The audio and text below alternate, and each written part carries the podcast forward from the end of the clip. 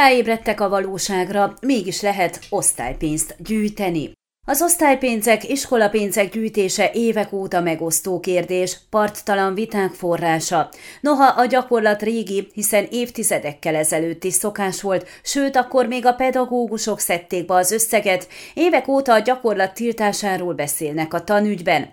Szeptemberben még mi is arról cikkeztünk, hogy a tanügyminiszter júliusi rendelete szerint tilos osztálypénzt gyűjteni, és az sem megengedett, hogy a diákoktól, szülőktől pénzt kérjenek azért, hogy a tanítóknak hálából ajándékot vegyenek.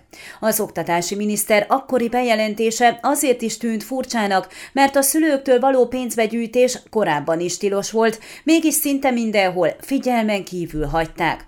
Közben azonban kiderült, nemhogy megtiltották, de valamiképpen legalizálták a gyűjtést. Az oktatási intézmények megszervezésére és működésére vonatkozó szabályzat korábban két pontban is tételesen megtiltotta, hogy pénzt gyűjtsenek.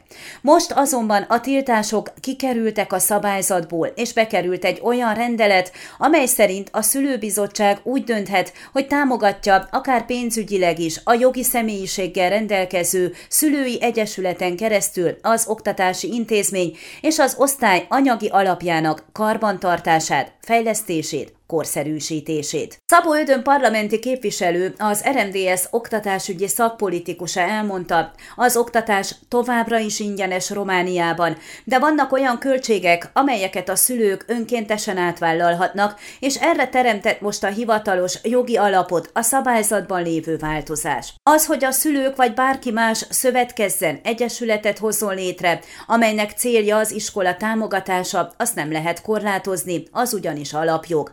Az oktatási intézmények magáért az oktatásért továbbra sem kérhetnek és kaphatnak pénzt. Ez kizárt, ahogyan az is, hogy bármiféle megkülönböztetésben részesüljön az a szülő vagy gyermek, aki nem tud hozzájárulni a különböző forrásokkal a célhoz, amit kitűztek, magyarázta a képviselő, aki jelezte, amúgy ez sem újdonság, hiszen több helyen bevett gyakorlat volt, hogy szülői egyesületeken keresztül támogatták az oktatási intézményeket. A pénzgyűjtésben Ezen továbbra is tilos részt venni az intézmény alkalmazottainak és a diákoknak, fűzte hozzá. Körképünkben annak néztünk utána, hogy mennyi osztálypénzt gyűjtenek, ha egyáltalán. Az egyik marosvásárhelyi édesanyja elmondta, míg az egyik fia iskolájában semmiféle gyűjtés nincs, pedig kell venni időnként apróságokat, és jól fogna egy ilyen alap. A másik fia esetén évi száz lejt gyűjt a szülők képviselője. Tavaly az összegből osztályt díszítettek és pizzáztak, de arról is szó volt már, hogy az érettségi sokba kerül, ezért érdemes előre gyűjteni, hogy ne akkor kelljen kiadni egy nagyobb összeget. Egy másik szülő arról számolt be, hogy úgynevezett iskola alapot fizetnek 50 lejt egy évre, amelyből rendezvények szervezését oldják meg. Komoly könyvelősége van az iskolának, ezeket a pénzeket is hivatalosan kérelem alapján igénylik egy-egy eseményre, szalagavatóra, az összeget pedig egy több tagú bizottság hagyja jóvá, magyarázta a szülő, aki még tanév elején 300 lejt fizetett, mert az osztályban közösen vásárolták meg a tanfelszerelést, vagyis a szülőnek nem kellett elmenni az üzletbe, hogy megvegye a színes ceruzát, rajztömböt, írószert, tanszert. Úgy véli ez jó megoldás mindenkinek, egyrészt mert nem kell anyuka és apuka bevásároljon, másrészt senki nem kerül abba a helyzetbe, hogy az osztálytársnak valamiből szebb vagy jobb. Ebből az évelején összegyűjtött pénzből fizetik a Szivárvány gyerekmagazint és a fakultatív táncórát, de bábszínházi belépőt is. Az összeg azonban lassan a végére jár, nem sokára újra gyűjteni fognak.